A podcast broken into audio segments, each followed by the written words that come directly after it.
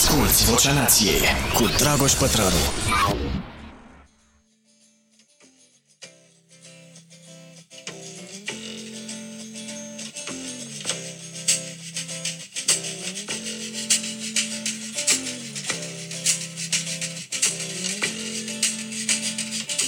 Holly came from Miami, FLA.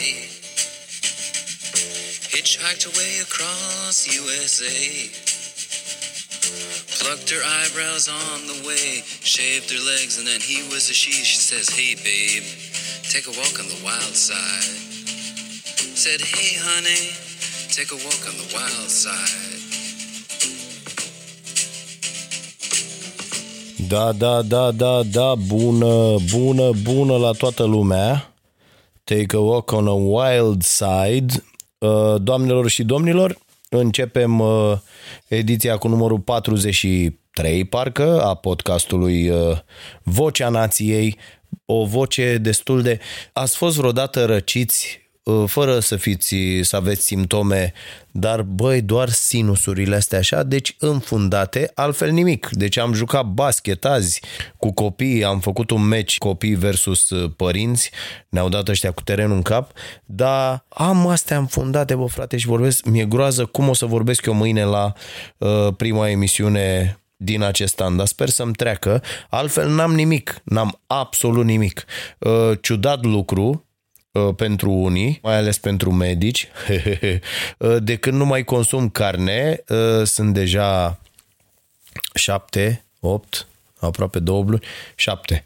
Uh, Da, de pe 19 iunie. De când nu mai consum carne, n-am mai uh, răcit deloc, am doar forme de-astea foarte ușoare. Bă, mi s-a înfundat un pic nasul sau... Mm, Da, Uh, l-ați ascultat pe uh, domnul uh, Lou Reed, care nu mai e printre noi, dar care a fost foarte șmecher și vi vreau să vi-l propun de ceva timp. Eu îl ascult cu mare plăcere de fiecare dată și am primit chiar un uh, vinil de la colegi uh, de ziua mea și sună extraordinar. Uh, Mie îmi place, Uh, poate îl știți de la The Velvet Underground. N-au fost niște băieți foarte uh, apreciați la vremea lor, acolo anii 70, dar uh, au început să fie apreciați, practic au pus bazele rockului uh, alternativ alături de mulți alții și uh, domnul Lurid, care are foarte multe piese foarte cunoscute pe care le-ați mai auzit apoi în diverse forme uh, prelucrate, uh, dar îmi place și sună foarte, foarte bine. Vă recomand un, uh, un best-of, așa, sunt mai multe albume, dar uh, uh, sună, sună excelent. Bun, acestea fiind spuse și prezentând încă o dată scuze pentru voce, Uh, pentru că sunt uh, înfundat. Uh, Poate mai uh, uh, poate lucra colegul uh, motoretă la treaba asta, uh, să mai scoată un pic din uh, uh, glasul ăsta aiurea. Să trecem la treabă. Mi-am notat aici niște lucruri să meargă mai bine gândurile mele. Băi, fraților, să vă povestesc prima dată. uh, Cartea de azi este Recomandare de carte. Paradoxul cimpanzeului, uh, o carte a lui Steve Peters. Uh, O să discutăm de ea, vom și citi din carte. Uh, Pe final am și foarte multe mesaje și vă mulțumesc pentru ele. Sunt uh, uh, mesajele mă fac să, să continui cu acest uh, uh, proiect uh, cu, cu podcastul și vă mulțumesc foarte mult pentru ele. Sunt într-adevăr uh, hrană pentru, uh, pentru mine și uh, motivația necesară să continui cu acest uh, podcast, să primești mesaje de la oameni care îți spun uh, cum i-ai schimbat în bine doar uh, insistând ca idiotul zi de zi pe chestia asta cu cititul și recomandând cărți, iar astăzi am o carte chiar excelentă pe care vreau să vă recomand, Paradoxul cimpanzeului. Și o să discutăm despre asta, dar până atunci vreau să vă spun că Uh, mi-a făcut uh, uh, sor mea mai devreme un uh, uh, masaj. Uh, sora mea se ocupă cu chestii de-astea, este uh, instructor de, de fitness, aerobic, tot felul de nebunii de-astea și uh, face și masaje. Și am și eu o dată pe săptămână de la surioara mea să-i dea Dumnezeu sănătate, un masaj. Și am pus să ascult un uh, podcast mi-a zis fimea dimineață, zice, ă, băi tati, mai am o singură problemă asta cu alimentația, cu nu știu ce, cu la, la, ă, asta cu ă, zahărul, cu dulciurile și dacă poți să-mi dai ceva, să mă uit, să văd, zic, bă, na, uită-te și tu pe acolo, că avem zeci, dacă nu chiar au devenit sute cărțile astea despre nutriție. A, să vă anunț și că doamna Monica, soția subsemnatului, și-a luat Uh, examenul ăla pentru a practica uh, meseria de nutriționist uh, sau cum îi zice și asta s-a întâmplat în weekend, deci urmează chestii, dar am dat drumul la un podcast despre, era despre zahăr. Și nu o să spun, e un podcast uh, românesc, uh, îl apreciez pe omul care uh, îl face, dar nu o să spun despre ce, să nu se interpreteze în, în vreun fel. Bă, și era invitat un diabetolog. Și un tip foarte ok așa, adică vorbea, doar că nu știa prea multe lucruri la fel ca 90% dintre medicii pe care uh, i-am întâlnit în, uh, în, în ultimii ani. Și uh, ăsta voia să afle realizatorul despre zahăr, ce, cum, în ce fel și diabetologul ăsta deci a spus, dacă la un moment dat am vrut să mă ridic de pe uh, uh, masa de masaj, că mă, mă enervasem prea tare. Și deci râdeam cu sor mea, deci am râs, am râs mult, fraților. Foarte mult am râs. Mi s-a părut incredibil. Deci omul dezastru. Deci când vine vorba de alimentație, practic el n-a zis nimic a zis că de fapt se dau pastile la medici pentru că oamenii sunt proști și mă rog, n-a, n-a folosit cuvintele astea, dar asta e ideea, că oamenii stâmpiți și nu respectă regimul alimentar și pentru că nu respectă regimul alimentar, dar bă, n-a zis un cuvânt despre uh, consumul de carne și cât de rău îți face carnea la diabet. N-a zis o vorbă despre uh, uh, o dietă bazată pe plante uh, care te ajută și e demonstrat în toate felurile în care vreți voi. Există o întreagă literatură pe chestia asta, doar eu cred că am citit 10 cărți în ultimul an despre asta, despre cum diabetul de tip 2 uh, dispare cu o dietă uh, bazată pe, pe plante. Bă, nimic n-a spus despre lucrurile astea. Doar că oamenii stâmpiți nu țin dietă, românii proști, plac asta incredibilă. Deci vreau să vă spun că dincolo de, de nervi am, am și râs foarte mult. Deci ca să știți, pacienții n-ascultă și de-aia medicii vă dau pastile, vă îndoapă cu pastile pentru că voi n-ascultați. Și apoi zicea, bă, o chestie incredibilă, zice, vorbește cu medicul tău. Băi, fraților, voi a stat vreodată de vorbă cu medicul vostru de familie, așa, să stați de vorbă 20 de minute, că nici nu vă țin ăștia mai mult, dar să stați, domne, ia, spune și mie, cam ce ar trebui să consum, cum, în ce fel, cum ar trebui să arate nutriția mea, ă, câtă daia, câtă daia, câtă daia la altă, habar n-au, fraților, cei mai mulți dintre ei habar n-au. Uite, a fost la, la uh, cursul ăsta pe care l-a făcut uh, nevastă mea de, de un an, uh, uh, tot merge, au, uh, sunt acolo medici de familie, care au zis, bă, noi nu știm absolut nimic despre nutriție. Bă, nimic, nimic, nimic. Pentru că la școală unde învățăm noi să fim medici de familie, nu învățăm absolut nimic despre nutriție. Deci despre ce discutăm? Incredibil. Deci mi s-a părut incredibil. O oră și ceva în care omul ăsta n-a zis aproape nimic. Aproape nimic. Da, foarte, foarte tare. Mi s-a părut uh, uh, extraordinar. Uh, apoi să nu zici tu, deci așa foarte timid, bă, uh, mâncarea conține foarte multe bă, în loc să zici tu ca medic, bă, nu mai consumați nicio băutură carbogazoasă de tip cola și alte căcaturi, nu mai consumați, nu mai consumați toate căcaturile de alimente cu mecuri și uh, chicken căcat și KFC-uri și toate tâmpenile astea care au tone de zahăr și de ulei. A, nu vă zic, mă, am fost la ăia, nu știu dacă am povestit, uh, vreau să Uh, vom începe de săptămâna asta mai multe rubrici exclusiv pentru YouTube, ca să pot și eu să mă manifest așa cum trebuie, să nu mai... Uh, că pe televizor n-ai cum să dai așa ceva și atunci vom face niște rubrici uh, exclusiv pentru YouTube, inclus despre Uh, produse. Vreau să fac despre produse. Deci să vedem ce au în ele, câte un produs pe săptămână, că nu o să am foarte, foarte mult timp. Am decis oricum să mai tai, nu, nu mai pot să lucrez 14-15 ore pe zi. Simt că nu mai pot din punct de vedere fizic. Recuperarea e din ce în ce mai, mai grea și na, nu mai pot să duc. Adică uh, am de ales între a reduce un pic programul ca să am o recuperare bună și să dau randament și a crăpa odată la emisiune. Dar vom face aceste rubricuțe. Uh, și vreau să discut despre produse și inclusiv vreau să mă filmez uh, cu o cameră de asta, să intru în tot felul de locuri unde să vând căcaturi și să întreb despre ele. Și uh, să mai fac chestii de astea, am mai văzut, uh, pe afară mai fac tot felul de tâmpiți de ăștia ca mine, uh, chestii de astea. Bă, și am intrat la ăia, există o chestie se numește cartofiserie.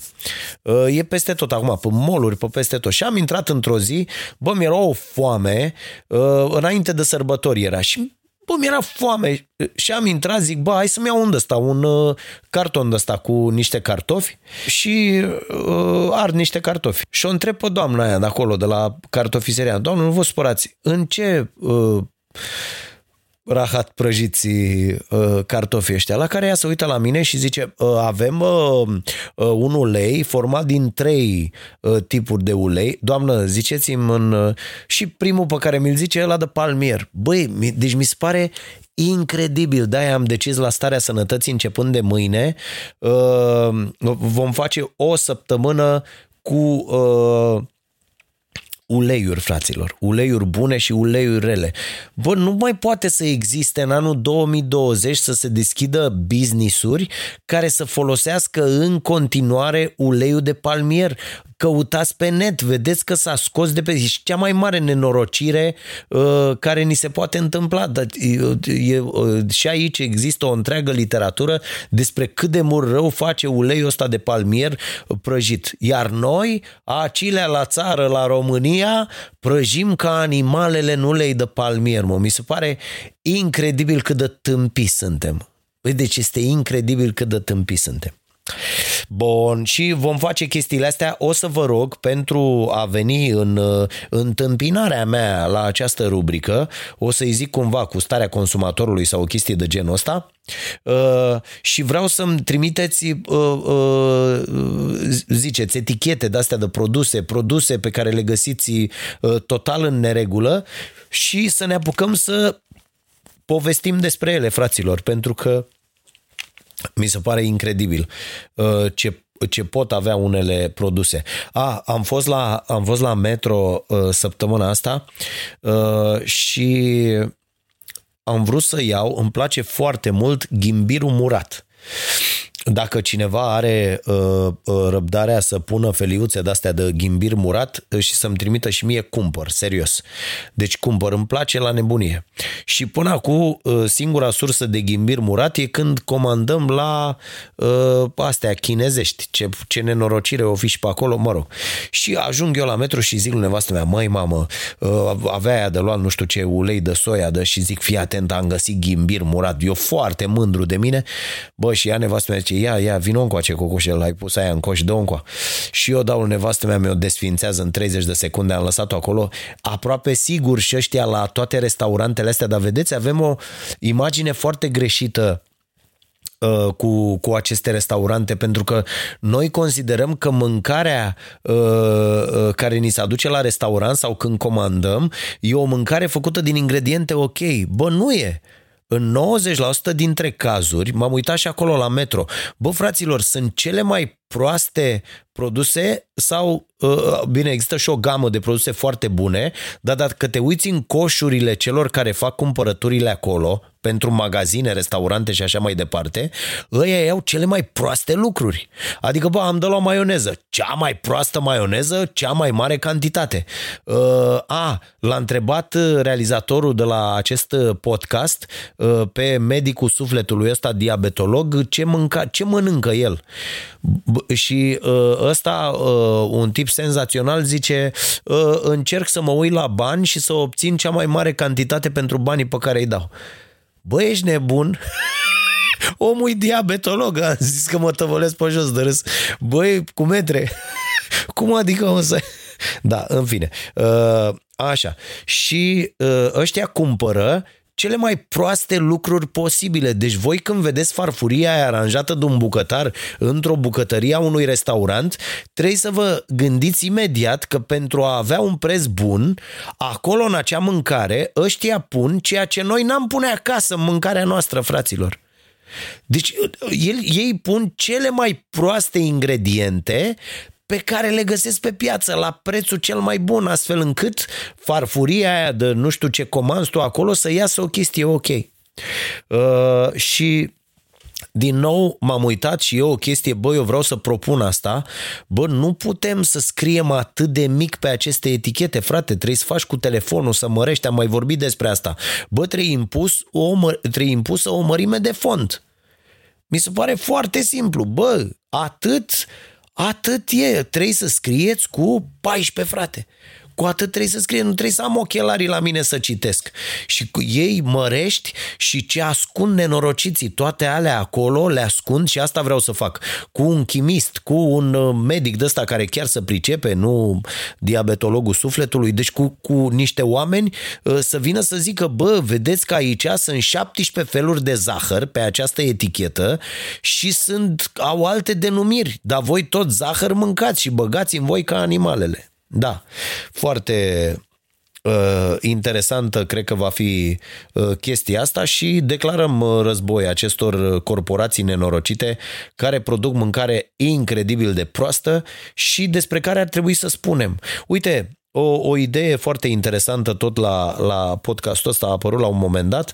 Uh, Bă, frate, de ce să nu scrie și pe nenorocirile astea de băuturi carbogazoase care ne distrug viața și le distrug viața multor oameni care sunt absolut inconștienți uh, când uh, uh, beau toate rahaturile astea, ei nu înțeleg cât de mult rău le, le fac aceste sucuri și să scrie pe ele, frate, cum e pe pachetele de țigări.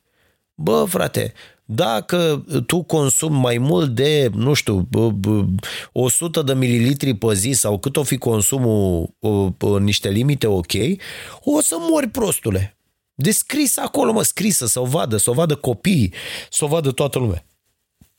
Discutam cu cineva acum câteva luni care a lucrat pentru o, a, o companie, cea mai mare companie de uh, sucuri de-astea de rahat, și îmi zicea, am plecat în momentul când am văzut că este imposibil să reglăm treaba asta și să scriem măcar pe etichetă, acolo oricât de mic, pe eticheta produsului nerecomandat sub, nu știu, 13-14 ani, ceva de genul ăsta. Nimic, fraților, vezi copii la 4-5 ani cu sticla de o travă de asta după ei. Fabulos.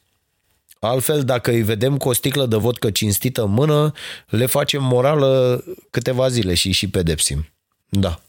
Uh, bun. Asta așa, glumă, uh, da, să înțelege. Asculți Vocea Nației, disponibilă pe iTunes, Spotify, SoundCloud sau pe starea nației.ro la secțiunea podcast. Uh, hai să vedem. Subiecte pentru azi, că asta mi-a venit așa la, la mână țaca-paca. Uh, aș vrea să vorbesc un pic, să reiau subiectul ăsta cu uh, dependența de rețelele sociale. Fraților, este o dependență, e foarte, foarte serioasă și este o dependență care face foarte mult rău, pentru că ne împiedică să mai uh, uh, acționăm, să, uh, să, să facem lucruri. Pur și simplu ne luăm de aici uh, uh, tot ce ne trebuie, uh, creierul secretă substanțele uh, necesare unei stări de, de tâmpite de fericire și ne blocăm pur și simplu. Deci uh, eu zic să vă faceți acel test despre care am vorbit în uh, numerele trecute și să vedeți dacă sunteți sau nu dependenți de uh, tehnologie, de acest de tehnologie suntem toți dependenți, nu e neapărat rău, dar dacă sunteți sau nu dependenți de uh, rețelele sociale. Și eu vă sfătuiesc ceea ce o să fac și eu, deja fac, un program foarte strict când intrați, cât stați uh, și uh, ce, ce faceți acolo. Pentru că dacă ai așa tot timpul, să intri tot timpul, tot timpul, tot timpul uh, uh, și renunți la foarte multe activități, uite cum ar fi cititul, eu deja uh, cât suntem astăzi în 12, uh, asta uh, paradoxul cimpanzeului, care are vreo 450 de pagini, să ne înțelegem, este a treia carte pe care am terminat-o anul ăsta deja. Uh, după Arta de a iubi și după uh, Arta subtilă a disperării a lui Mark Manson. Uh, prima carte e de la Eric Fromm, am vorbit despre toate aici la, la podcast. Deci, dar nu mai stau pe aceste rețele, nu mai pierd timp, e și o rezoluție pe care uh, mi-am fixat-o pentru anul 2020. Aș vrea să pierd cât mai puțin timp cu oameni uh, care nu îmi pot aduce, care nu mă pot face mai bun. Și uh, am realizat că în anii precedenți uh, din ce în ce mai puțin în ultimii, dar acum 10 ani de... Băi, îmi pierdeam aproape tot timpul cu tot felul de oameni care nu meritau acest, uh, uh acest lucru și mi se pare foarte important să ne punem uh, prioritățile în ordine, toți. Uh, și cred că această dependență de rețelele sociale este la fel ca alcoolul, e la fel ca jocurile de noroc, la fel. Bineînțeles că și aici ai o alegere, frate. Ai o alegere. Uh, dar poate fi foarte, foarte rău și ajungi într-un punct, la fel cum e cu alcoolul, când alegerea nu-ți mai aparține și trebuie să primești ajutor uh, din exterior. Deci nu ezitați dacă, știu eu, constatați că sunteți dependenți să, să cereți ajutor. Uh, cred că toată dependența asta de rețele sociale uh, înlocuiește ceva. E, e, la, am constatat mai ales la generațiile tinere și sunt foarte mulți copii cu care stau de vorbă, o, o lipsă de asta de de stimă de sine, o, o părere uh, foarte proastă despre sine, care dispare cumva dacă o alimentezi cu uh, ceea ce postezi și reacțiile pe care le primești uh, pe rețelele sociale. Uh, pui acolo că toate sunt, uh, mai ales ăștia tineri și tunează, să zic așa, toate pozele, toate viața pare perfectă, este extraordinară și sunt de invidiat pentru ce pun acolo și în realitate lucrurile bineînțeles că, că nu stau așa. Apoi am mai constatat o chestie la care contribuie Uh, rețelele sociale și contribuie uh, epoca asta în care trăim, consumerismul ăsta idiot, bă, lipsa de răbdare a tinerilor. Este o lipsă de răbdare fantastică pentru că există uh, ceea ce englezii numesc uh, instant, uh, instant uh, gratification, știi? Chestia asta, bă, uh, imediat. Deci vrei ceva? Imediat îți dau. Uh, bă, vrei să te duci, nu știu, vrei să vezi un film? Băi, fraților, păi cum era cu filmele acum 30 de ani? Păi acum 30 de ani, ca să vezi un film, era o chestie incredibilă. Uite binging-ul ăsta care e acum. Frate, este incredibil. Păi da, Uh, uh, foarte mulți nu știu, dar cei de vârsta mea știu, cum era să aștepți o săptămână să vezi un nenorocit de episod dintr-un film, nu știu, dintr-un serial, din Dallas, din uh, toate chestiile astea, sau nu știu, când a apărut prima dată Seinfeld. Mamă, deci era nebunia de pe planetă, stăteai mi se pare că atunci legau ăștia, nu știu, două episoade sau ceva de genul ăsta, dar aveai o dată, nu știu, joia sau nu mai ții minte când era și mai vedeai joia următoare. Băi, era religie, te, dar asta te și educa, să ai răbdare, să Acum vezi sezoane întregi, fără niciun fel de, uh, de problemă uh, și stai acolo ca animalul și te uiți, te uiți tot timpul și asta a făcut să dispară uh, răbdarea și nu e, nu e tocmai bine cred eu. Mă uit și la, la copiii ăștia care merg undeva și nu stau mai mult de câteva luni Uh, pentru că nu mai sunt dispuși să tragă, să, să muncească. Fraților, trebuie să înțelegem că dacă vreți să ajungeți undeva și să faceți ceva cu viața voastră, mă adresez bineînțeles celor mai tineri, că primesc foarte multe mesaje de la ei pe uh, Insta, pe uh, Facebook de asemenea. Bă, fraților, dacă vreți să faceți ceva, e, ăsta e un proces care presupune muncă. Muncă! Muncă e ca un munte de ăsta pe care îl vezi în fața ta și ca să ajungi în vârf, e munca dracu, frate, și cere umilință, cere uh, voință extraordinară. De multe ori o să vrei să renunți, uh, uh, dar, dar trebuie să faci asta dacă vrei să ajungi undeva.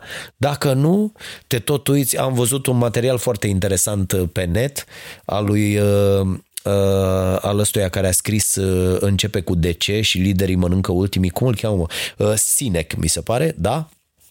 Uh, și el avea acolo tot așa o chestie, uh, era luată dintr-o, uh, dintr-o emisiune, dintr-o întâlnire cu, uh, cu niște tineri și era, uh, era exemplul ăsta că nu mai, uh, nu mai au răbdare tinerii și nu mai uh, uh nu reușesc, a, cu aia, cu nu, nu am un impact aici, Știți că e, uh, așa zic ei, uh, I'm not uh, making an impact on...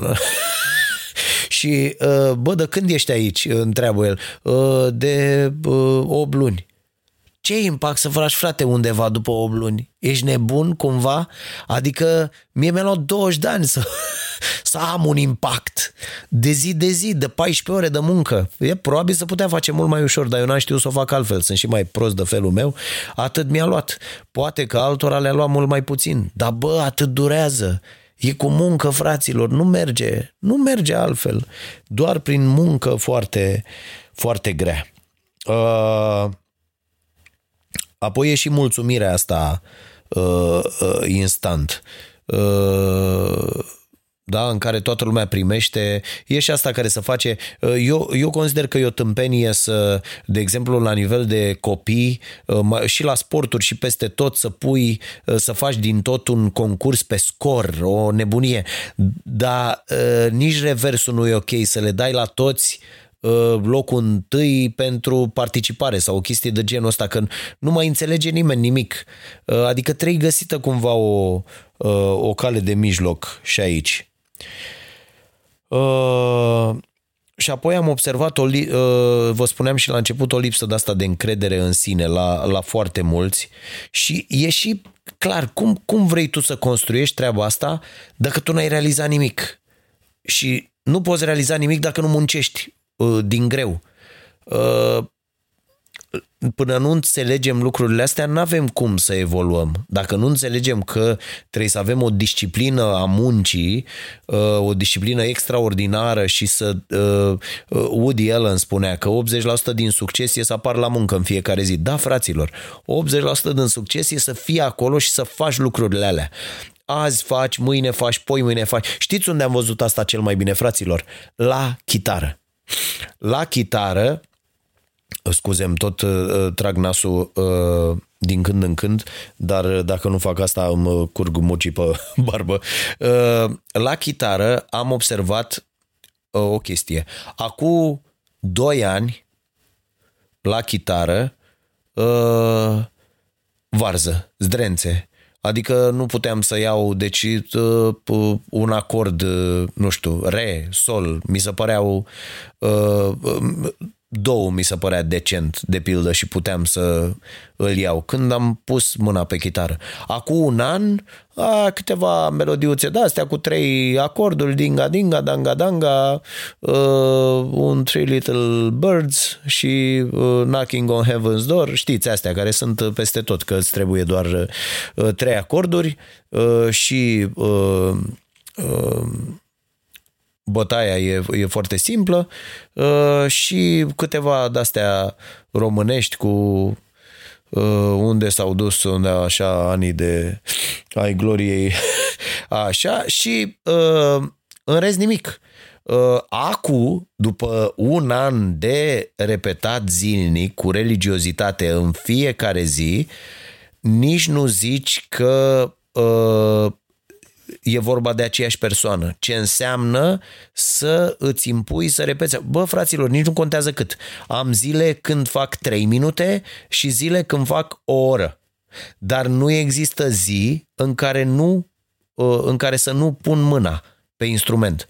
Și asta este extraordinar de important. E, în orice domeniu vreți să faceți ceva, trebuie să știți treaba asta. Bă, uite, vreau să evoluez, nu știu, să fac un curs. Uite, m-am, uh, m-am înscris acum, fac trei cursuri la ăștia la uh, ISA, uh, ISSA, sunt uh, uh, International uh, Sport Science uh, uh, American a, Institute, da, deci e Institutul de Științe Sportive Americane, ceva de genul ăsta. Îl găsiți și eu am, am luat un pachet cu trei cursuri, uh, fitness pentru copii, pentru, pentru copii, pentru că există o mare problemă la acest nivel în, în opinia mea și mi s-a părut foarte, foarte interesantă specializarea asta. Uh, personal uh, trainer, asta pentru mine, nu fac pentru uh, altceva și, mă rog, pentru câțiva prieteni care mă mai sună să mă întrebe tot felul de lucruri și de multe ori nu prea știu ce să le răspund. Și a treia este o certificare pe nutriție sportivă că dacă tot facem chestia asta cu, cu starea sănătății, am zis că mai aflu și de acolo foarte multe lucruri pe care să le uh, folosesc la, la rubrică și apoi în cartea pe care o pregătim. Și uh, mi-am stabilit deja programul în fiecare weekend trebuie să am patru ore împărțite sâmbătă, duminică sau toate sâmbătă, toate duminică, patru ore pentru chestia asta care să termină într-un an. Deci toate aceste trei cursuri trebuie făcute uh, uh, într-un an.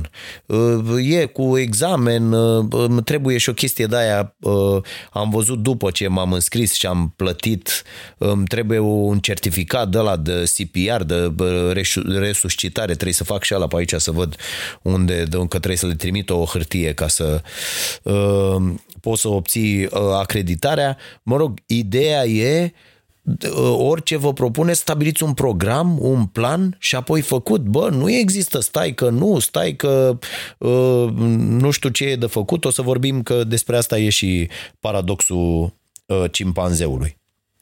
Uh, deci nu acum, fraților, când nu cânt, nu, când, pentru mine, fac treaba asta pentru mine, nu vreau să țin concerte sau să fac, dar îmi face o plăcere extraordinară să văd o, o piesă, să am acordurile și să pot să fac treaba asta.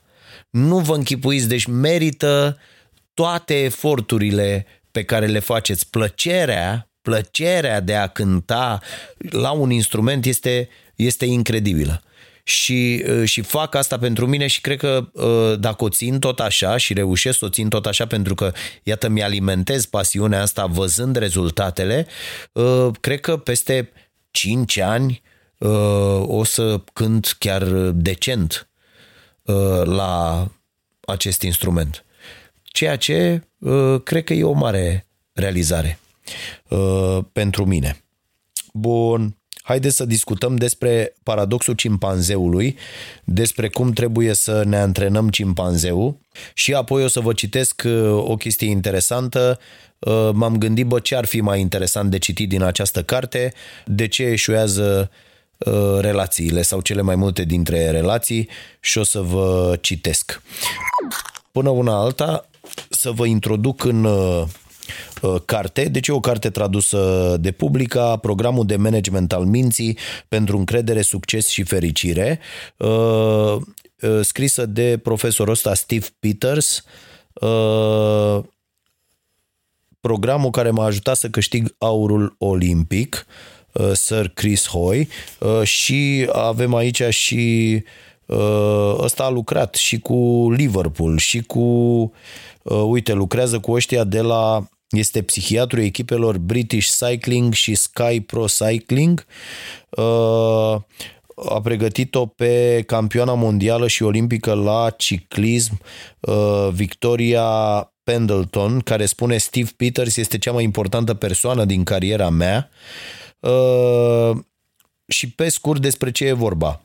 Paradoxul cimpanzeului e un program de management al minții foarte eficient și vă spun că este într-adevăr pentru că de uh, 3-4 zile de când citesc cartea asta aplic lucruri de aici și sunt fabuloase. Așadar un program de management al minții foarte eficient care te poate ajuta să devii o persoană mai fericită, mai încrezătoare, mai sănătoasă și cu mai mult succes. Și acum să vă zic așa două vorbe Uh, ca să înțelegeți apoi uh, uh, pasajul pe care vi-l citesc. Ideea acestei cărți este că avem trei creieri. Adică umanul, ăsta, e, ăsta suntem noi, cimpanzeu este gândirea emoțională, ca să zic așa, Uh, și computerul. Este locul în care stocăm tot felul de informații. Și sistemul uh, este în felul următor. Cimpanzeul este de 5 ori mai puternic decât umanul, deci decât noi.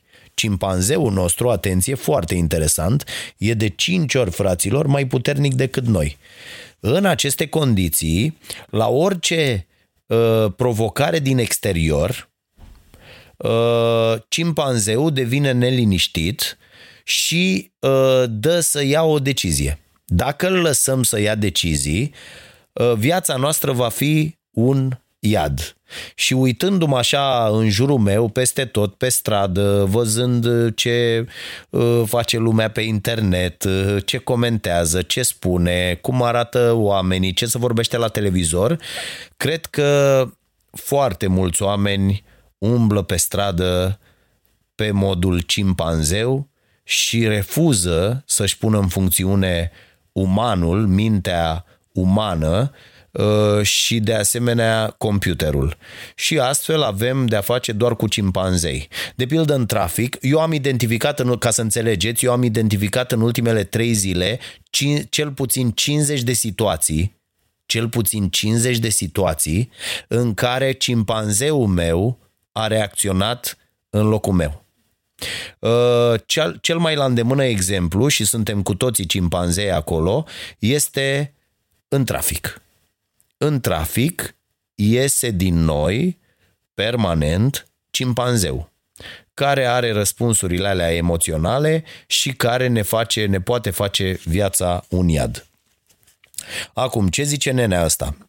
Pe când erai încă în pântec, doi creieri diferiți, frontalul, în paranteză umanul, și limbicul, în paranteză cimpanzeul, o mașinărie emoțională, s-au dezvoltat independent și apoi s-au cunoscut formând legături.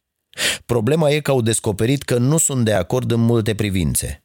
Oricare dintre acești doi creieri sau ființe ar putea să-ți conducă viața, dar ei încearcă să lucreze împreună și de aici apar problemele. Umanul și cimpanzeul au personalități diferite, cu obiective, moduri de gândire și de operare diferite. Efectiv, există două ființe în capul tău. E important să înțelegi că doar una dintre ele ești tu și anume umanul. Cimpanzeul este mașinăria emoțională pe care o deținem cu toții, gândește independent față de noi și poate lua decizii. Oferă gânduri și trăiri emoționale care pot fi foarte constructive sau foarte destructive. Nu e nici bun, nici rău. Este un cimpanzeu. Paradoxul cimpanzeului este că poate fi cel mai bun prieten și cel mai mare dușman, uneori în același timp. Scopul principal al acestei cărți e de a te ajuta să-ți gestionezi cimpanzeul și, să-ți folosești, și să-i folosești puterea atunci când lucrează în avantajul tău și să o neutralizezi în caz contrar. Uh, și uh, asta v-am zis așa uh, pe scurt despre ce e vorba. Uh, unul dintre secretele succesului și fericirii este să înveți să trăiești cu cimpanzeul tău și să nu fii mușcat sau atacat de el. Pentru a face asta, trebuie să înțelegi cum se comportă cimpanzeul tău, de ce gândește și acționează așa. De asemenea, trebuie să-ți înțelegi umanul și să nu amesteci umanul cu cimpanzeu. Mintea psihologică are așadar două mașinării cu gândire independentă care interpretează independent experiențele noastre. Uh... Bun. Așadar, uh, un rezumat. E foarte ok construită. Cartea are rezumat la final de fiecare capitol, un pic cam lunguț în opinia mea, dar oferă uh, rețete, dă destul de multe exemple, inclusiv despre relații, despre performanță, despre uh, toate lucrurile din viața de zi cu zi. Mintea psihologică este formată din trei creieri separați, uman, cimpanzeu și computer. Tu Ești uman. Cimpanzeul este o mașinărie cu gândire emoțională. Computerul este o zonă de stocare și o mașinărie cu funcționare automată. Oricare dintre ele poate prelua controlul total, dar de obicei lucrează împreună. Și e foarte, foarte uh, interesant. Uh, iată, vorbește despre nesfârșita calea persoanelor nepotrivite, despre pătratul comunicării. Uh, foarte interesant, veți vedea că de cele mai multe ori insistăm să comunicăm ceva, uh, deși nu o facem cu persoana potrivită. Uh, ați văzut? Dacă cineva are o plângere sau o discuție despre o persoană anume, E uimitor cum se adresează oricui pentru a o rezolva în afara persoanei în cauză. Exemplele sunt extraordinare din, uh, din carte și de aceea vă recomand. Uh, și acum să vă citesc, mi-am notat imediat la ce pagină era treaba cu relațiile. Pagina 378, aproape de final. Uh, imediat ajung acolo. 378. Așa și o să vă spun de ce eșuează relațiile și de ce intrăm ca proștii în niște relații în care n-ar trebui să ne aflăm. Găsirea partenerului potrivit. Mamă, deja a trecut destul de mult timp, dar uh, o să vreau să iau și câteva uh, mesaje să răspund. Găsirea partenerului potrivit, așadar. Cei mai mulți oameni își doresc și au nevoie de cineva cu care să-și împartă viața. Problema, statistic vorbind, este că cimpanzeul și umanul doresc lucruri diferite de la acel partener. Cimpanzeul vede doar un tovarăș cu care să formeze o legătură pentru a garanta un teritoriu, a avea o familie și a produce următoarea generație. E programat să facă acest lucru, evaluând aspectele fizice ale partenerului, precum și aspectele emoționale care se potrivesc cu interesele sale. Nu? Ați văzut. O vezi pe una, îi zici, mamă, mamă, vrei să fii soția mea? Ok, sau îl vezi pe unul și vrei, oh, vrei să fii băiatul meu? Reiau. Umanul, de cealaltă parte, caută un adevărat prieten de suflet sau un companion și caută valorile umane ale partenerului. Din păcate, cea mai mare parte a oamenilor intră într-o relație ori cu cimpanzeul, ori cu umanul, dar nu cu amândoi odată. Va trebui să te asiguri că ești fericit cu cimpanzeul și cu umanul celeilalte persoane.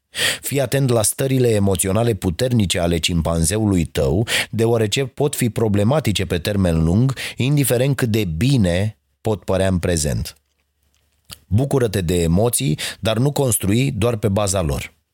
În general, îți poți da seama cum sunt cimpanzeii și umanii celorlalți. După ce ai deja o părere făcută, trasează trei coloane pe o foaie de hârtie. Foarte bun exercițiu. Puteți să-l faceți în relația voastră. Să vezi divorțuri acum. Așa. După ce ai deja o părere făcută, trasează trei coloane pe o foaie de hârtie. În prima coloană pune toate lucrurile bune ale cimpanzeului și umanului lor. În a doua coloană scrie toate punctele mai puțin bune care nu te deranjează foarte tare.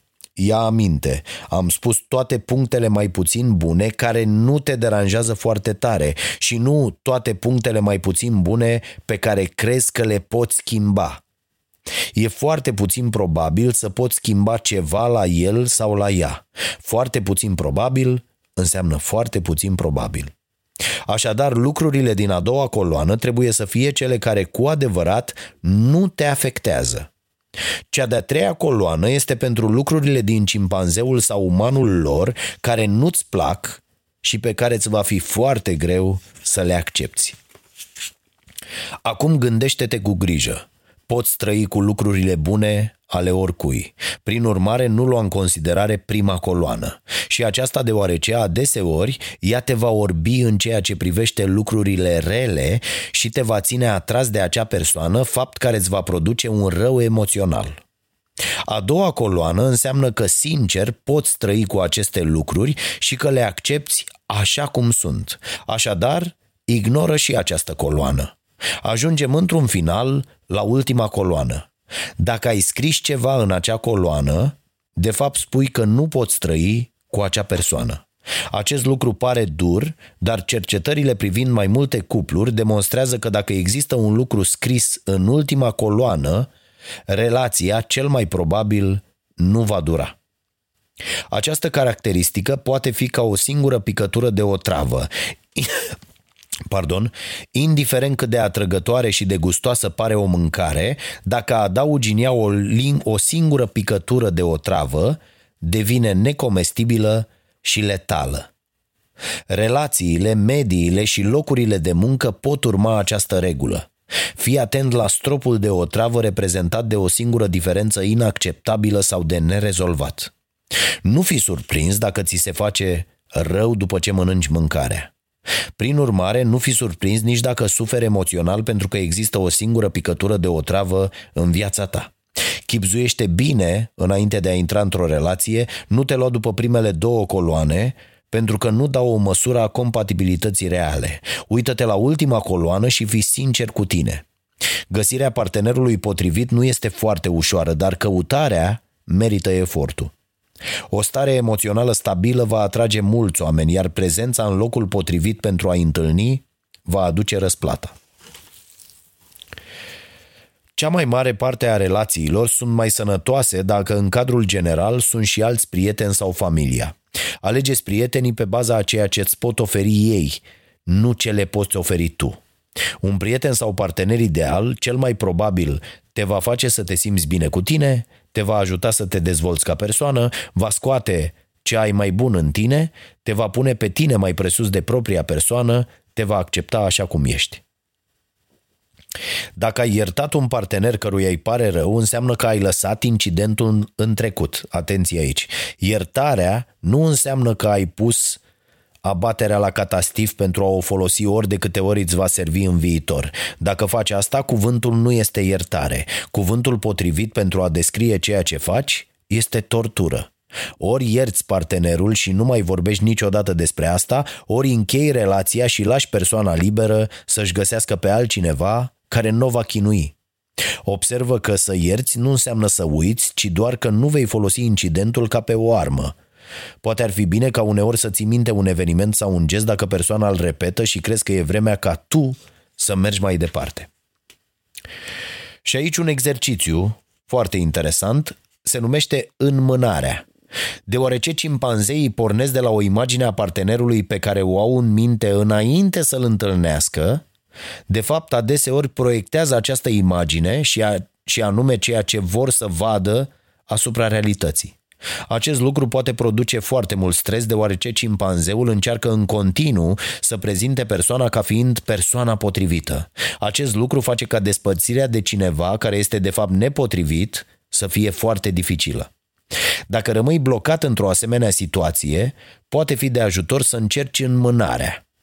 Imaginează-ți că vei preda partenerul unei persoane și trebuie să fii foarte sincer referitor la el cu bune și cu rele. Încearcă să vorbești cu voce tare și să-i spui persoanei la ce se poate aștepta în relație. Prezintă fără să te abții aspectele bune și apoi pe cele negative. Imaginează-ți că dacă minți, va trebui să răspunzi în fața unui tribunal. Realizând înmânarea, vei ajunge să-ți dai seama că persoana cea nouă s-ar putea să nu dorească să preia partenerul de la tine și tu însuți să ajungi să te întrebi de ce te mai agăzi de el. Am folosit acest exercițiu, spune autorul, cu multe persoane suferind într-o relație care nu avea cum să meargă și le-am oferit o perspectivă diferită. Bun. Și sunt, v-am zis, multe lucruri interesante. Am zis că nu mai insist cu cititul, mai ales că sunt într-o formă senzațională cu, uh, cu vocea asta. Uh, dar uh, e bună cartea. Fimea a început să o citească de ieri și îi place foarte mult. Se regăsește acolo cu niște lucruri și cu toții ne regăsim pentru că nu trebuie, atenție, cea mai mare greșeală și am văzut asta, este să încerci să controlezi total cimpanzeul. Nu, trebuie să încerci să-l mulțumești, să negociezi cu el, pentru că el are nebuniile lui, cu toții le avem și ele trebuie satisfăcute și trebuie să-l faci pe cimpanzeu să lucreze împreună cu tine. Să fie el cel care te târăște la sală, de pildă, pentru că a văzut cât de bine e să arăți bine și să primești complimente și să... E, e foarte, foarte Uh, interesantă abordarea uh, autorului, bineînțeles mergând tot pe modelul uh, lui Kahneman, minte rapidă, minte lentă, numai că el numește treaba asta, mintea rapidă, o numește cimpanzeu și îi atribuie doar reacțiile emoționale și gândirea lentă este Uh, umanul suntem noi, de fapt, și bineînțeles uh, computerul în care stocăm toate informațiile. Atenție, și cimpanzeul, înainte de a lua o decizie, uh, se uită în computer să vadă de-aia e importantă educația, de-aia e important să ne educăm permanent, pentru că stocând în acest computer comportamente, norme, valori, atunci și cimpanzeul va fi uh, obligat să ia decizii uh, cumva uh, pe pilot automat, bazându-se pe alte situații din care a ieșit bine, din care am ieșit bine, luând decizii cu mintea limpede. Asta e cartea așadar, Paradoxul cimpanzeului. O găsiți în limba română. Așa, ce mai aveam eu notat aici pentru Uh, da, de mâine începe emisiunea, fraților, de luni 13, atenție, ora 22, emisiunea Starea Nației. Am decis să știți să facem niște schimbări. Uh, aștept mesajele voastre la dragoșarompătraru.ro să-mi spuneți dacă ați sesizat ceva uh, și schimbăm un pic tonul, schimbăm un pic abordările astfel încât să să fie mult mai uh, uh, relaxantă emisiunea, mult mai uh, uh, degajată, pentru că am constatat uh, inclusiv noi în ultima vreme o încrâncenare de asta care, uh, care nu ne face bine nici nouă, și cu siguranță nu vă face bine nici vouă uh, telespectatorilor. Și să vă uitați să-mi spuneți ce părere aveți.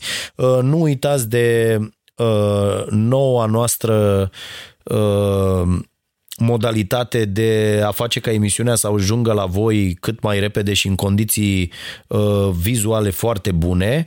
Uh, cine vrea să vadă emisiunea la calitate uh, Full HD cu jumătate de oră înainte de a fi difuzată la TV, deci asta înseamnă 21.30 de mâine, uh, poate să se aboneze pe YouTube la canalul nostru, unde avem acolo, înțeleg că suntem Mm, între primele canale din România care uh, fac treaba asta.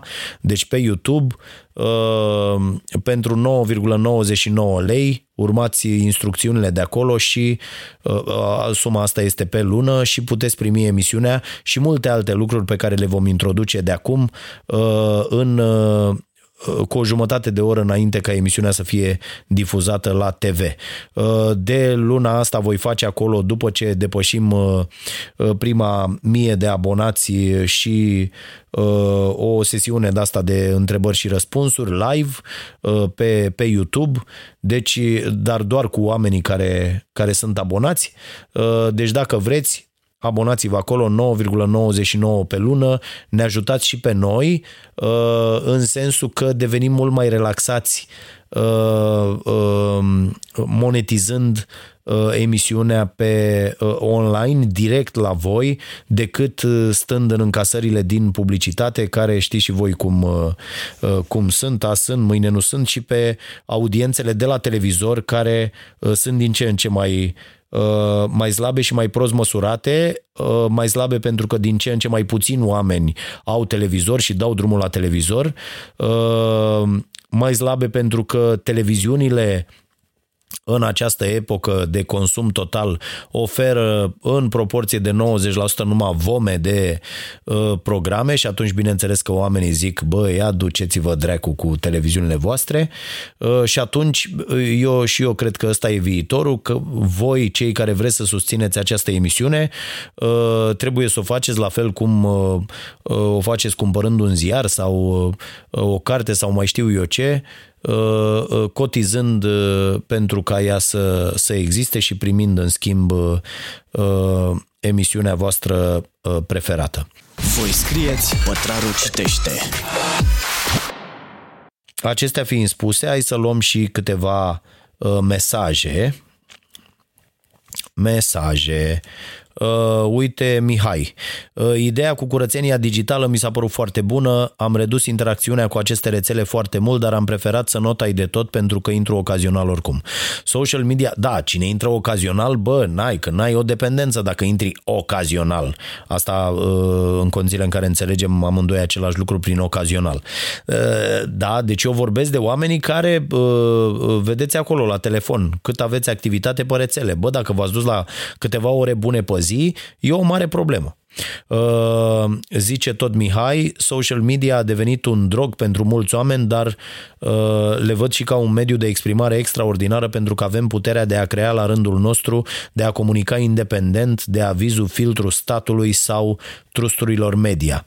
Da, aici e cu dus întors pentru că uh, toată lumea devenind producător de conținut, Uh, nivelul conținutului a scăzut incredibil de mult. Da, e libertate totală, dar dat fiind că e gălăgie foarte mare și aici să știți că este paradoxul alegerii. Uh, dacă ai două opțiuni bune, e ok să existe doar două opțiuni și să alegi una. Dacă ai 20 de opțiuni proaste, nu înseamnă că faci o alegere mai bună. Vei face o alegere, o alegere proastă din 20 de opțiuni proaste. Deci mai multe opțiuni nu înseamnă neapărat uh, lucruri mai bune. Ați văzut, au fost atâția candidați la uh, președinție. Ați avut ce să alegeți? Haide să fim serioși.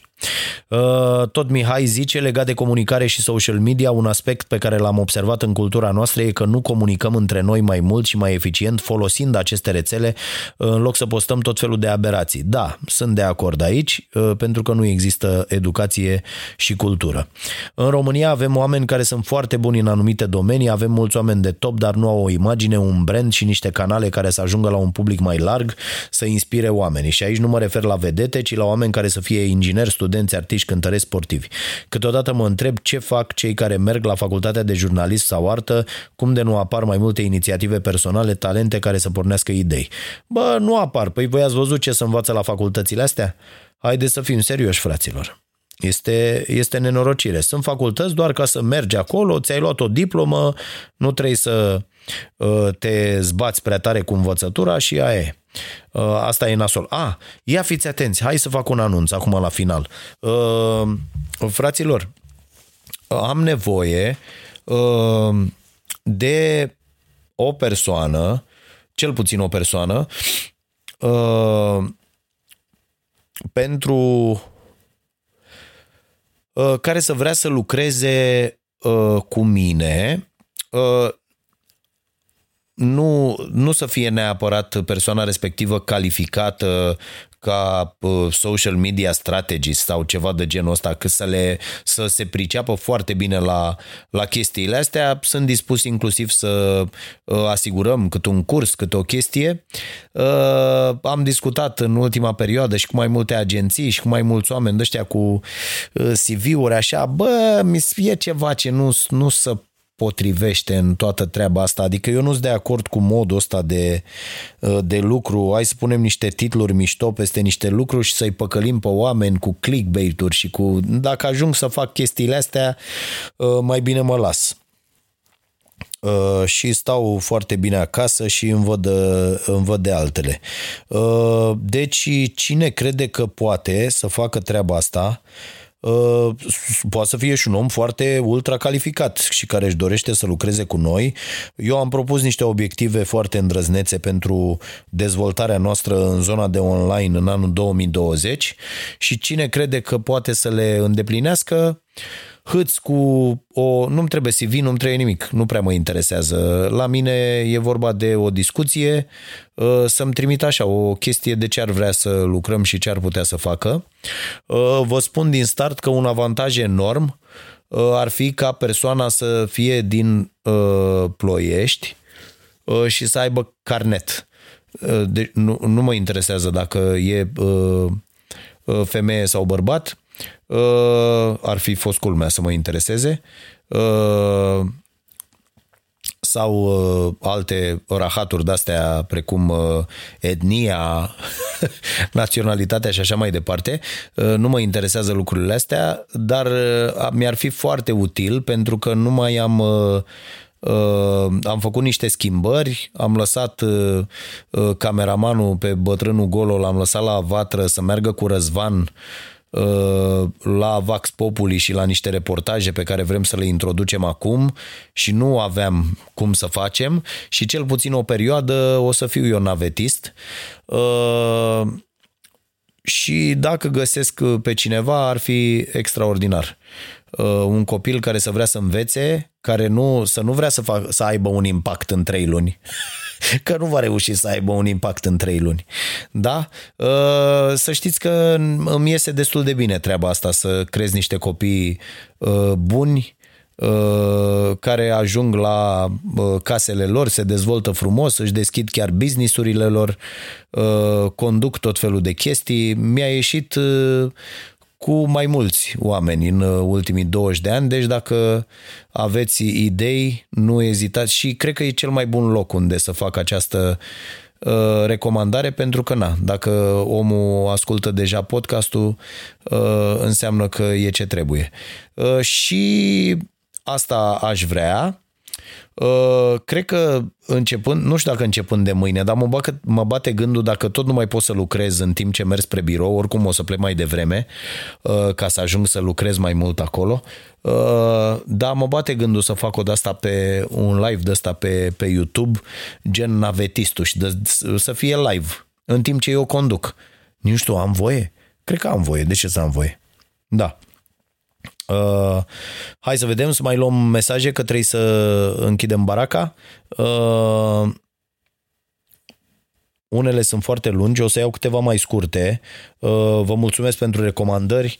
Uh, din nou, Traian uh, Gean îmi recomandă niște lucruri foarte mișto. Îi mulțumesc mult pentru Eric From. Iau mesajul lui Uh, Sebastian. Salutare, în primul rând, felicitări pentru emisiune, mersi, așa, reușești să deschizi ochii oamenilor cu informații, ah, încercăm. Uh, am ascultat în podcast despre decizia ta de a renunța la consumul de carne și aș vrea să aflu mai multe despre acest subiect. Îmi poți recomanda uh, cărți, studii despre asta. Mulțumesc. Frate, există, bah, o grămadă există. Uh, uite, dacă te sfătuiesc într-o primă fază să vezi uh, că e mai ușor și mai util, să vezi asta The Game Changers, este pe Netflix, uh, apoi să vezi, nu știu, Forks Over Knives, uh, What the Health, uh, mai sunt câteva care pot fi urmărite și apoi să te bagi în uh, uh autori mult mai... Oh, cred că o să fac o listă Uh, uite, Michael Greger este, vorbeam cu cineva despre el uh, acum câteva ore. Uh, este un tip uh, foarte uh, ok, deși are, na, toți au nebuniile lor. Ți recomand pe Shinia, uh, maestru Hiromi Shinia, uh, un băiat care n-a văzut decât vreo 300 de mii de intestine și după aia s-a apucat să scrie niște cărți și repet chestia asta, bă, cineva care a văzut 300 de mii de orice se pricepe Adică să ne înțelegem, se pricepe foarte bine uh, și pe ăsta ți recomand, cu enzima Miracol, cu uh, factorul microbian, cu și vezi că vorbește el acolo despre multe lucruri. Uh, un japonez, bineînțeles, foarte, foarte ok. uite, poți să pleci de acolo, poți să pleci de la Hiromi și Nia. Dacă îmi scrii încă o dată, cred că pot să ți le trimit uh, două, dacă nu chiar cele trei cărți ale lui, cred că le am și PDF. Uh, le am și așa în format fizic, dar le am și, și PDF. Uh, și vreau odată să deschidem carteneaua asta a nației și aici la Ploiești și la noi la București la Casa Presei ca să punem toate cărțile acolo și să fie disponibile pentru cine vrea să vină să le citească, pentru că și cititul ăsta e scump, fraților. E foarte, foarte scump. Uh, Uite, uh, cartea asta, Paradoxul cimpanzeului, uh, o am de două ori pentru că am cumpărat-o și am uitat că am cumpărat-o și apoi am primit-o și cadou de sărbători de la cineva, culmea, care m-a întrebat ce carte vreau și am zis-o pe asta uitând că am cumpărat-o și o am la rând de citit. Da, ce să, na, mă lasă și pe mine uh, unele treburi, uh, dar uh, am început ca niște, că m-a certat nevastă mea că am început uh, eu să citesc o carte și fimea alta și noi subliniem, scriem, dar uh, după ce termină fimea cartea, că ea e mult mai îngrijită decât mine, dacă vrea cineva cartea și nu și-o permite, pentru că e vreo 50 de lei, al dracu de scumpă, uh, o, pot, uh, o pot trimite, nu știu, o pot împrumuta, habar n-am, cine uh, vrea să citească.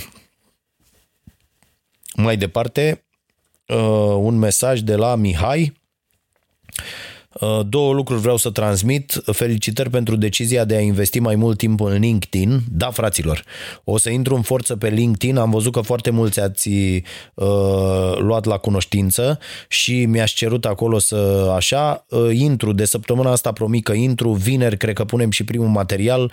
Îl voi face împreună cu uh, cineva, o să-i zică starea muncii și va fi mereu acolo despre joburi, despre muncă, despre bulangii ăștia din corporații, deci toate toate treburile și va fi un produs uh, exclusiv pentru uh, LinkedIn, o rețea care cred eu că merită mult mai multă atenție, mai ales că LinkedIn face acum ce făcea Facebook acum vreo 9 ani, împinge foarte bine uh, materialele video și nu ai nevoie de uh, alte unelte. Și doi, ne zice Mihai, accept challenge-ul uh, referitor la numărul de cărți pe care le voi citi. Uh, n-am mai citit de prea multă vreme altceva decât strict profesional sau sferturi de cărți la câteva luni. Am început din concediu de sărbători și cred că voi termina weekendul ăsta prima carte din 2020. Este, mă!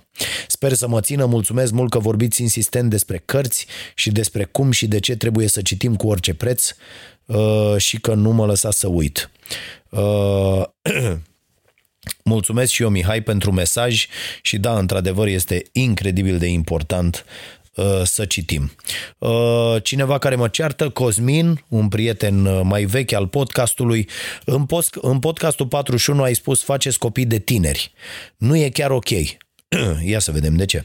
Sunt mulți sub 26-30 care ascultă, uh, care au această întrebare în cap permanent, să fac acum sau mai târziu. Dacă și pătrarul zice, e clar. Am 20 de ani, hai să mă apuc de treabă. Apoi crede lumea că sunt fătălău sau voi fi dezmoștenit sau rămân fată mare, bla bla bla. Nu trebuie să ne gândim la noi în primul rând, ci la șansele acelui copil. Putem să cădem de acord că sunt oameni care n-ar trebui să procreeze? Eh, bă, intrăm pe un teren aiure aici. Eh, oameni care nu știu cum să iubească, dar au ideea că trebuie să facă și ei că așa se face. Nu le lua îndoiala acestor oameni că mai rău faci. Pentru tine a funcționat pentru că ai nimerit o relație bună, că sunteți amândoi muncitori și mereu căutați să evoluați. Sau alinia mult planetele în cazul vostru. Dar în cele mai multe cazuri sunt tineri uh, confuzi, care nu știu pe ce lume trăiesc, nu se cunosc, n-au posibilitatea și se aruncă înainte de gura lumii. Fac copilul, își dau seama că nu e ce voiau, își urăsc viața de familie, îi urăsc, îi, îl urăsc pe, îi urăsc pe copii, în mod prostesc, evident, pentru că le-au furat tinerețea și înțelegi ce vreau să spun. Uh, personal, de ce să nu pui întrebarea este oare este ok să, mă, să mai aduc oameni în lumea asta defectă? Ca să ce? Să mă simt eu complet, să am experiența maximă a vieții, de ce să mai aduc unul aici? Aici, în viața asta de metropolă, unde apa are cod de bare, unde învățământul e la pământ, unde oamenii sunt triști și uh, amari, spălați pe creier și direcționați spre ce vor alții să creadă că își doresc. Fac copil ca să ce? Să particip la continuarea rasei umane? Mai bine adopți și ajuți pe cei care sunt deja aici. Da, da, evident, mai e și argumentul, da, dar nu e același sentiment pentru că nu e al tău, îmi vine să râd.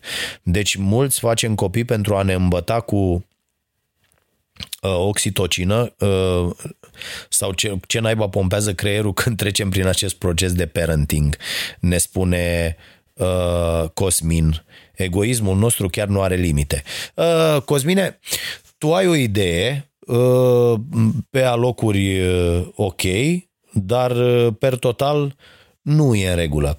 În primul rând, eu am vorbit cu oamenii uh, ok, normali, Uh, și uh, îmi place să cred că nu, nu sunt mai mult de, nu știu, sunt, adică aici nu suntem la starea nației unde sunt, nu știu, dacă adunăm toată audiența să uită până la 500, 700 de mii, un milion de oameni la o ediție, uh, dacă punem toate, toate mediile. Aici sunt niște mii de oameni care acceptă să mă audă pe mine bătând câmpii o oră și ceva Uh, o dată pe săptămână. Uh, m-am adresat uh, lor și cred în continuare că e mult mai bine, indiferent de, de nivel, de, de ce vrei tu, să faci copii. Bineînțeles că nu te apuci să faci copii dacă, știu eu, mor de foame, deși și aici e o chestie discutabilă, pentru că asta e, suntem animale și vrem să ducem specia mai departe. Cimpanzeul din noi ne cere asta. Uh, dar uh, sunt pentru a face copii cât mai devreme, și dacă le putem asigura condițiile necesare este extraordinar, dar eu vă reamintesc că am făcut-o pe fimea într-o perioadă în care dădeam cu banul cu nevastă mea și ne împrumutam uh, cu 3-4 zile înainte de salariu ca să luăm uh, Pampers, eram pe caiet la vreo 3 magazine uh, și trăgeam ca animalul 14 ore pe zi. Și altfel muncești. Atunci când, când ai un copil, altfel îți fixezi obiectivele și cred că altfel te și înțelegi cu acel copil. Iată, eu sunt proaspăt părinte de adult, Uh, Fimea a făcut 18 ani uh, acum o săptămână. Uh, și e un adult ok cu care ne înțelegem foarte bine pentru că diferența de vârstă este destul de mică. Adică eu aveam 23 de ani, 24 de ani când s-a născut Fimea. Deci o să zicem așa, 23 când am conceput-o, 24 când s-a născut. Da, și e, e foarte bine, e foarte, foarte bine. Altfel te înțelegi cu ei, altfel altă forță ai, altă răbdare, cu, cu totul altfel stau lucrurile. La asta m-am referit. Și uh, îmi păstrez opinia, să știi, uh, Cosmin, aici, că e mult mai bine între a face la 40 de ani, când ai toate condițiile. Bă, nu-ți mai arde la 40 de ani nu-ți mai arde să faci și nu te mai ocupi la fel și nu mai ai aceeași energie și nu mai ai aceeași nebunie care îți trebuie. Bă, fraților, eu cu nevastă mea munceam ca nebunii și tot și țineam copilul și dăi și dă, uh, uh, Carol după tine peste tot și hai să facem și hai să dregem. Deci e, e o nebunie pe care nu mai ai, îți dispare uh, după aia odată cu timpul. E, e o energie fantastică, e, e bucurie, este altfel, te înham la toate, la toate lucrurile, la toate treburile. Deci eu chiar e un sfat pe care îl dau și tuturor prietenilor mai, mai mici, mai am cununat, am făcut, am botezat, bă, faceți, faceți copii, pentru că acum aveți o putere extraordinar de mare, de muncă, de concentrare, de, de tot ce trebuie. Bineînțeles, sunt de acord că sunt foarte mulți tâmpiți care fac copii. Da, asta e, asta e lumea. Nu putem avea uh, pretenții de la lume. Să știi că uh, nefericirea vine de aici, de la niște așteptări deplasate cu privire la ceilalți. Eu am încetat și vă spun sincer și oficial, am încetat să am orice fel de așteptare de la altcineva. Am așteptări de la mine, de la cimpanzeu din mine și nu mai am așteptări de la ceilalți. Astfel încât să nu mai am uh, uh, dezamăgiri și să fiu nefericit. Mi se pare foarte, foarte ok. Cu cât ai mai puține așteptări uh, și la asta cu îndeplinirea obiectivelor. Sunt foarte mulți oameni care uh, sunt supărați permanent pentru că n-au ajuns unde voiau, pentru că n-au câștigat, pentru că... Și eu așa am fost de mic și foarte ofticos și la jocuri și peste tot și plângeam și făceam un rahat, o tâmpenie. Mi-au trebuit 40 de ani ca să-mi dau seama că rețeta fericirii este extraordinar de simplă. Fă ce poți mai bine pentru a realiza ce ți-ai propus. Ce poți tu mai bine? Astfel încât dacă nu se realizează, pentru că vă reamintesc, lumea în care trăim e de căcat, iar viața nu e dreaptă, fraților. Nu e corectă, nu există. Asta trebuie să ne scoatem cu toții din vocabular. Nu e corect că am pățit asta. Căcat. Nu, asta trebuie să dispară. Viața nu este corectă. În aceste condiții, dacă ne punem toată priceperea pentru a realiza ceva ce ne propunem, devine irelevant dacă reușim sau nu. Pentru că vom putea spune la final, am făcut tot ce a depins de mine. A, poți să fii dezamăgit când spui, bă, Uite, uite cum am făcut eu cu emisiunea, am făcut o analiză foarte strictă la finalul anului și eu vreau să vă spun că, ă, și le-am spus și colegilor mei, bă, puteam să facem mult mai bine. Depindea de noi să facem mult mai bine și eu, unul, cred că n-am făcut maximum ă, de ce sunt în stare pentru a face emisiune foarte, foarte bună, o emisiune mai bună. Da, da, spunând asta, am recunoscut exact ce s-a întâmplat, apoi am văzut de ce, pentru că m-am băgat în foarte multe lucruri aiurea și asta e o, un alt sfat și cu asta am încheiat că deja am depășit cu mult, învățați să spuneți nu. Eu vreau să vă spun că în astea trei săptămâni de când am, două săptămâni de când a început anul, am spus deja vreo cinci de nu, de care în anii trecuți nu eram în stare. Nu eram în stare. Dacă venea la mine cineva și îmi zicea, băi, facem nu știu ce, la, la, la, la, primul meu răspuns automat, pe pilot automat era da. Fără să-mi dau seama că o să mănânce foarte multă energie, că o să mănânce foarte mult timp. Am această tendință foarte imbecilă în relațiile cu ceilalți de a face problemele mele din problemele lor. Nu e bine. Dacă, dacă sunteți ca mine, Ă, eu mi-am pus să nu mai fac asta, dacă sunteți ca mine, renunțați la chestia asta. Învățați să spuneți nu, vedeți-vă exact interiorul. Bineînțeles că trebuie să-i ajutați pe ceilalți când au probleme, dar nu faceți din problemele celorlalți problemele voastre. Renunțați la oamenii toxici din viața voastră. Eu mi-am propus să fac asta ă, și anul trecut am reușit, ă, vreau să continui treaba asta și anul ăsta și uh, hai să fie bine că trebuie să închid, da? Ne vedem săptămâna viitoare, sper cu o voce mult mai ok, merg să mă culc, sper să mă trezesc dimineață cu, cu sinusurile desfundate.